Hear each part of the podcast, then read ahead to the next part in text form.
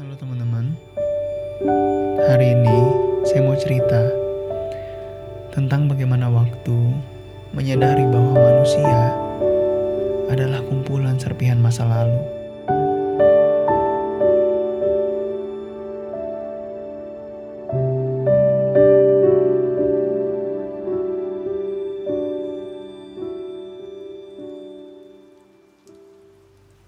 Banyak orang berkata, "Sudahlah, lupakan saja yang sudah lalu."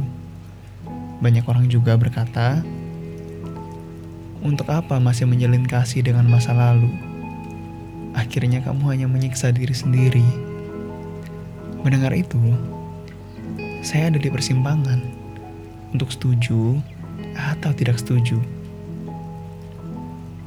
Tapi ini saya Terserah teman-teman mau bagaimana pada akhirnya. Menurut saya, bukannya kita ini kumpulan masa lalu.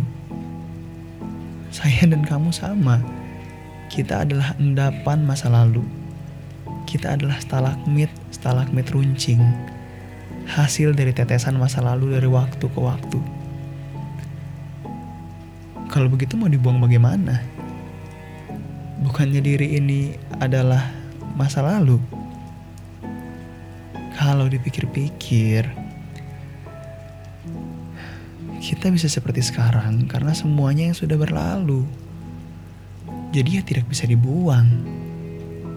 Klise memang untuk seorang manusia bisa menerima masa lalu. Karena saya tahu tidak selamanya endapannya cantik. Tidak selamanya endapannya berkilau, menjadi kristal di gua-gua gelap. Lagi pula, bukannya itu alasannya kenapa waktu maju dan bukan mundur. Dia meminta kita untuk menerima lalu bergerak maju.